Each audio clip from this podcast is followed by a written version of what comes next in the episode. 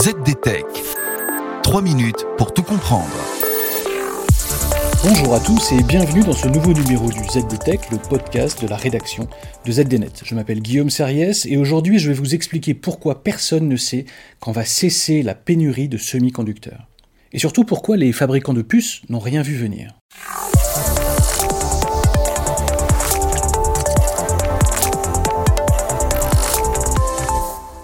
Prévoir la demande est semble-t-il la chose la plus difficile pour l'industrie des semi-conducteurs. Ce n'est pourtant pas la première fois que ce marché est secoué par des cycles d'expansion et de ralentissement. Et à chaque fois, les fondeurs promettent que cela n'arrivera plus. Et je vais vous expliquer pourquoi ils sont incapables de tenir ces promesses. Les ventes mondiales de puces avaient diminué de 12% en 2019.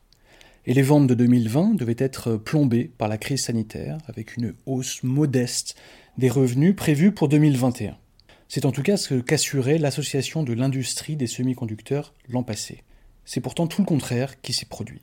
Et le marché des puces est en croissance mensuelle de revenus de plus de 26% en 2021. Et donc l'industrie des semi-conducteurs prévoit maintenant une longue pénurie.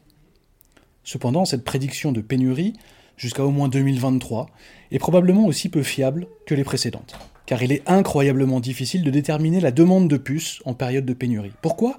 Parce que dans ce contexte, les clients commandent deux à trois fois leurs besoins réels, et ils essaient de s'approvisionner par tous les moyens possibles. Cela provoque bien sûr de la fausse demande, une fausse demande qui disparaît dès que l'offre augmente. Impossible donc de connaître la véritable demande de puces. Il s'agit évidemment d'un énorme problème pour les fabricants. Surtout que la fabrication de puces prend au moins six mois, une fois que celle-ci démarre, impossible de l'arrêter, et il faut faire tourner les usines presque à pleine capacité, car sinon les coûts d'exploitation deviennent rapidement insoutenables. Autrement dit, il n'est pas possible de ralentir une chaîne de production parce que la demande a baissé. Il faut continuer coûte que coûte, quitte à faire du stock. Si l'on considère l'histoire de l'industrie des puces sur plusieurs décennies, on assistera probablement dans les mois qui viennent à la même chose que d'habitude.